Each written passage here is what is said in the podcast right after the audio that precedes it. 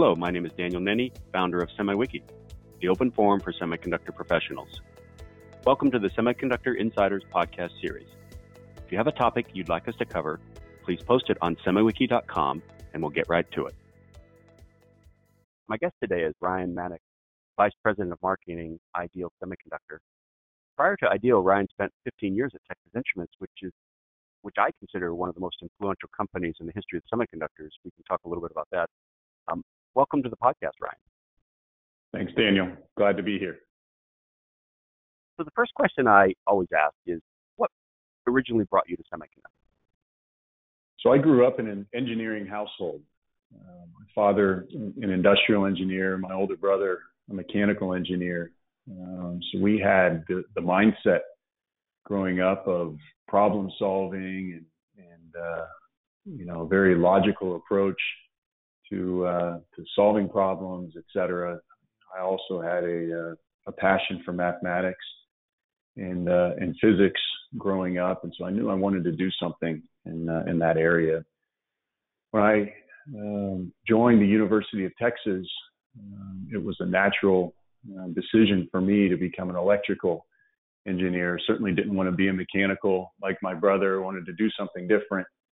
Um, and then uh, from there, I worked my way into into power electronics.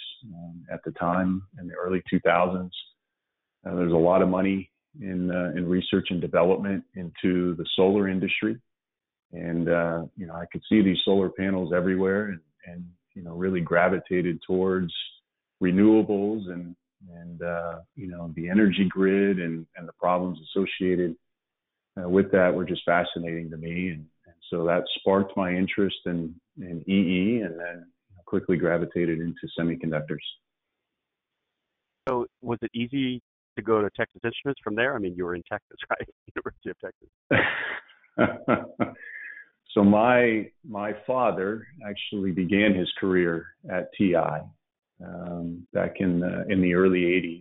You know, he moved our family from uh, West Virginia, uh, where he went to school at WVU, and uh, he spent the first 14 years of his career at TI. And then, uh, as it became, my brother also joined um, Texas Instruments after uh, he graduated from uh, UT's rival school, Oklahoma. So for me, it was natural. We grew up in Dallas. TI has a, a massive presence in uh, in the greater DFW area, and uh, you know, for what I do or what I did at the time as an electrical engineer, I mean, TI was the place to go work in, in semiconductors. So it was a great place to to start my career and a lot of fun opportunities, um, you know, at, at TI that uh, was able to take on.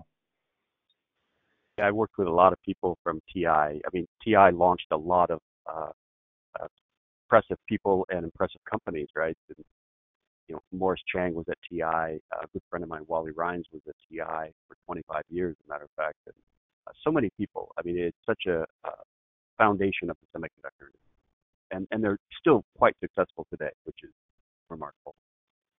Yeah, it really is. in fact, the CEO of, of Ideal Semiconductor also began his career at, uh, at Texas Instruments, the CTO as well. Uh, did not begin his career there, but spent uh, about 10 years at TI. So you're absolutely right. So many folks um, begin their careers or, or, even later in their careers at, uh, at TI and, and uh, you know, really make a large impact on the, on the semiconductor industry. It was actually one of the companies I had an offer from when I got out of college, but I would have had to move to Dallas, uh, California. My uh, soon-to-be wife just refused. she she wouldn't leave California, but uh, uh, it it would have been a great company to work for. A little bit of weather changes between between uh, the Bay Area and, and Texas, right? Yeah, it was more of a family thing. My uh, wife and I both uh, born and raised in Northern California, but uh, yeah, it's a little bit different weather. But actually, my uh, brother and uh, one of his children uh, live in Austin. Uh, he worked for Applied Materials, but um, uh, it's a great place. I love love, love Austin. So the second question um, I usually ask is, you know, what in what brought you to Ideal from Texas Instruments? So as I mentioned previously, uh, the, the CEO and, and CTO um, both spent time at, at TI. I worked very closely with the CTO uh, on a project for a key customer in the Bay Area. Um, so I've known David for uh, for well over a decade now, and uh, you know as as Ideal matured and uh, you know became clear that the technology was uh, was ready to go to market, David and I reconnected, and uh, you know an opportunity arose to to join Ideal.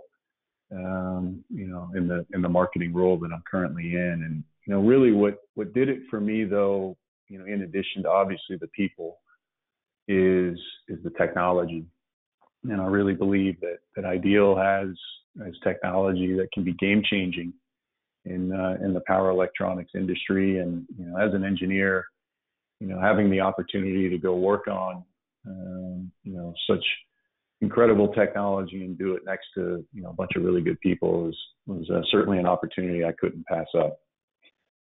Yeah, definitely. So let's get into it. Uh, why did the industry seem to give up on silicon for power semiconductors?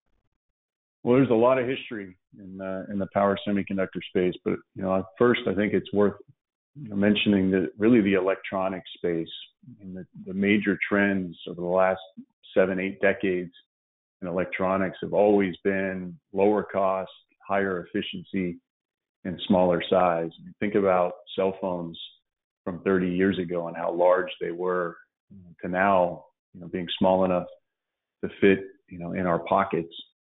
You know, these trends uh, in electronics are really the same trends within the power semiconductor space. And so silicon, you know, really has reigned supreme as the number one material, the material of choice for power semiconductors. Now, back in 2005, um, or the early 2000s, silicon carbide uh, was introduced to the market uh, as a potential alternative to to silicon. Um, they had, you know, an application as a high voltage uh, Schottky diode that uh, you know was actually beneficial compared to the silicon. You know, fast forward about 10 years, you know, through the introduction of other wide bandgap materials like gallium nitride built on silicon, and you know, really uh, there was not major adoption uh, at that point of wide bandgap. These materials um, were difficult to manufacture, had a higher cost, and so silicon, you know, was still um, the leader in the clubhouse for power semiconductors. But in about 2015, 2016, power semiconductors or, or silicon uh, really started to plateau from a performance perspective. And so they were no longer able to, you know, find opportunities for lower cost, higher efficiency, smaller size in silicon. And so the industry was really left with a with a problem um, you know, the next the next step function improvement was clear at the time that it really wasn't going to be in silicon, and so this is where the industry really pivoted to to wide bandgap. And you know, despite the challenges with wide bandgap, the higher cost, you know, the the difficulties in, in manufacturing and availability, um, you know, if, if customers wanted to continue this vector of, uh, of higher efficiency, smaller size, et cetera, they were forced into making this transition. What inspired Ideal to develop the product SuperQ? Well, our founders, um, CEO and, and CTO, you know, saw this inflection point in the market, and you know, they believed, uh, you know, just under a decade ago that the industry was really betting too much on on wide bandgap. And you know, to put it in perspective for you, um, you know, in 2022, the total semiconductor market was about 600 billion, 618 billion. About 95% of that, uh, 618 billion, is silicon semiconductors. And so, you know, if you survey the landscape of of fabs um, you know, there are about 300 fabs around the world that are building on 200 millimeter silicon wafers and 300 millimeter silicon wafers. And all of the investment in you know equipment uh, to go build these um, you know very high performance semiconductors and really even analog semiconductors in general is all in silicon. And so you know making a transition away from silicon is you know a very very difficult challenge. And so you know our CEO and CTO looked at the market you know, they looked at the problem facing, you know, the power semiconductor industry and, you know, they quickly came up with an idea that, uh, you know, allowed them to go build next generation power semiconductors with, you know, a step function or multiple step function improvements in performance. And they actually leverage the infrastructure that's available today to go build these devices. And so, you know, Super Q technology is a method for building power devices. So it's not necessarily a device itself, it's a platform or a process technology. And you know what's what's great about this um, this platform is um, it can be built on silicon uh, to build power devices in silicon, diodes, MOSFETs, IGBTs, power ICs, but it's also material agnostic. Again, it's a method for building power devices. And so it's certainly future compatible with other semiconductor materials, you know, like wide bandgap. But, you know, really to, you know, going back to your original question, the motivation is to deliver that next generation performance and do it leveraging the infrastructure that's available today um, that we can certainly scale very quickly and and provide you know reliable manufacturable and available products within the power semiconductor space. So, Brian, we're in a risk adverse industry. Is SuperQ a risky technology for stocks?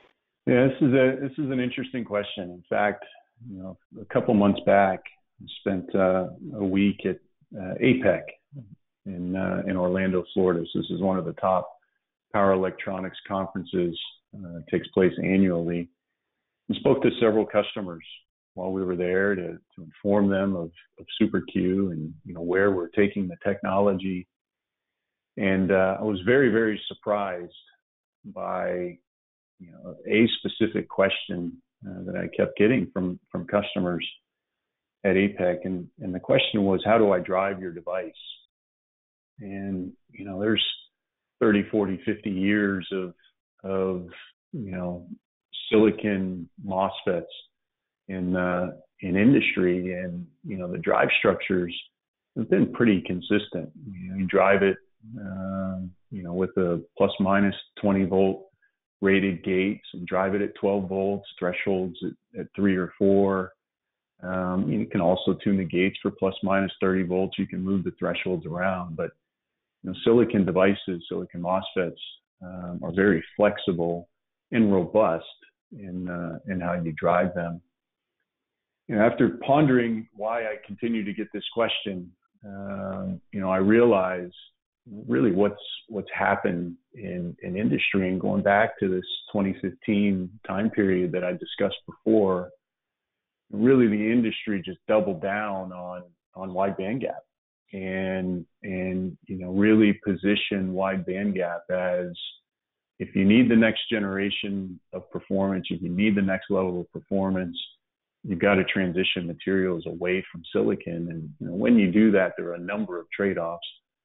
Um, but one of them really is you know, how do you drive the device? And you know, so some technologies require a very accurate uh, drive voltage plus 20 volts, for example, minus five volts uh, as a negative drive, but you know there's a lot of uh, a lot of sensitivity to that 20 volts um, for the resistance of the actual product.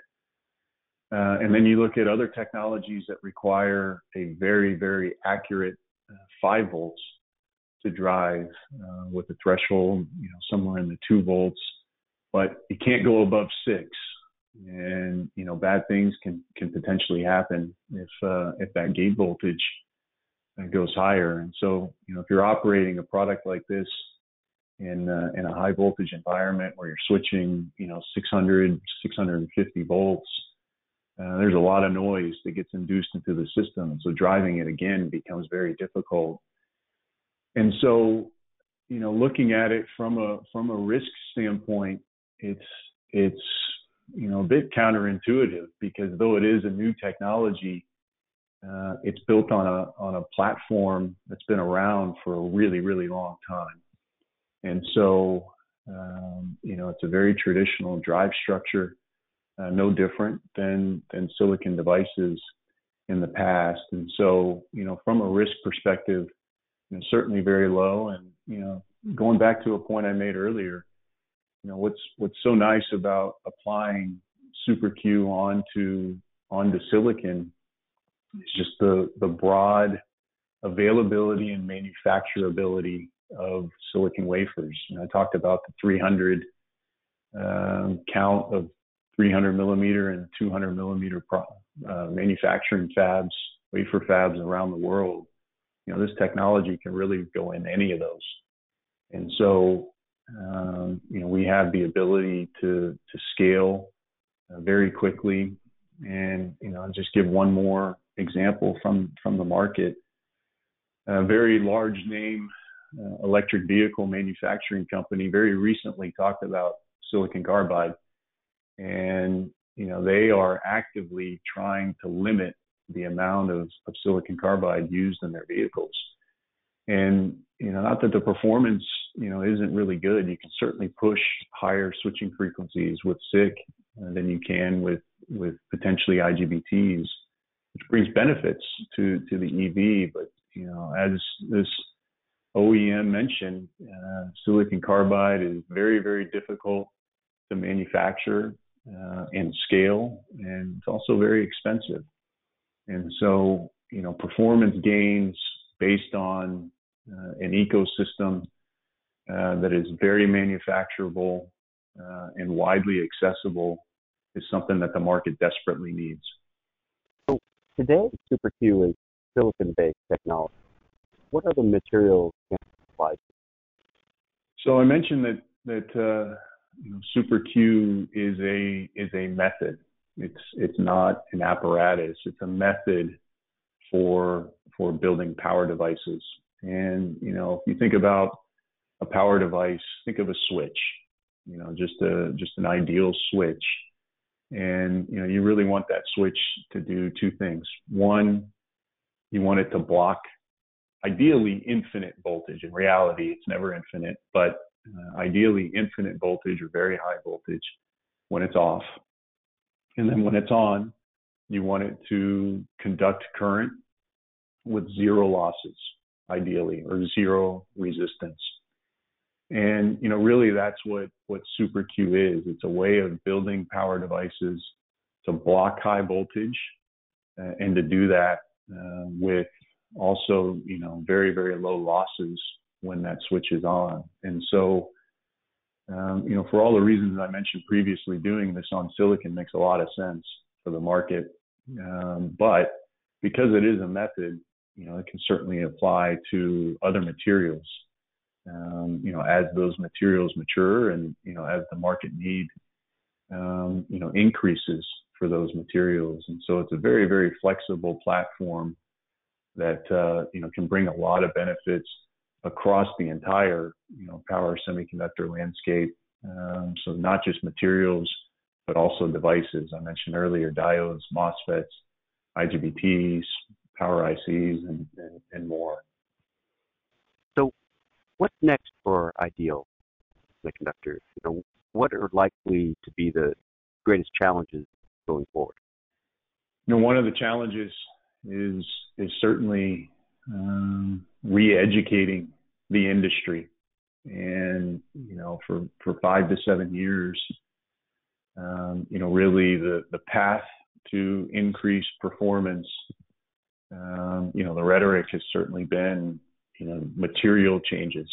That silicon is has reached its limits, or silicon's dead. It, it's not going to be the material of choice for power semiconductors. You know, we really have to rewrite this uh, this history, and you know, so much, you know, money was was invested in in research and development, and university partnerships, in research, um, to go, you know, move forward with these material changes. And so, you know, pulling that back and and reorienting uh, the industry and academia uh, to the fact that, you know, hey, this this performance improvement, you know, the same performance improvement that can be achieved through changing materials um, can also be realized with the materials that we're using today. Um, that again bring those manufacturability, availability, and reliability benefits. And so that's going to be a you know a challenge for us. Um, you know certainly it's it's also exciting, and and you know there there's been so much you know walking around APEC you see a lot of of wide band gap there. You don't see a whole lot of uh, silicon improvement. And I think that just speaks to uh, the magnitude of, of, performance benefits that Ideal has been able to achieve here. And, you know, while a lot of the industry marched down a separate path, um, you know, coming down the path that we did with uh, with SuperQ um, and this and this power device manufacturing method or platform is uh, it's a really fun one to be on. And so, you know, doing everything that we can to to uh, show customers and, and, show you know the industry and academia that uh, performance gains can be had on silicon. And you know, by the way, you know this is not a one-time gain. Um, you know, there's a huge runway ahead for continued improvements uh, within silicon. You know, this is a very exciting opportunity for us and, and one that we look forward to taking the messaging to the market. One final question, Ryan. Um, how, how, do customers normally engage with Ideal? So the best way, Daniel, is, is through our website. Um, you know, I monitor the website, um, other folks as well. So there are several places um, on www.idealsemi.com that uh, that people can reach out to us. Um, you know, scroll down to the bottom of just about every page, and, and there should be a uh, you know learn more um, entry that uh, that people can submit. So you know, give us your name and, and email address, and we'll certainly get back to you. Um, we are also uh, hiring as well, and, and, so if anybody's interested in uh, you know, joining a fast-growing and, uh, and dynamic team, definitely reach out to us via our website. Great, uh, great conversation, uh, Ryan. It's a pleasure to meet you, and we should touch bases again later on this year and, and get an update. Daniel, I look forward to it. Appreciate the time and, uh, and the good discussion. That concludes our podcast. Thank you all for listening and have a great day.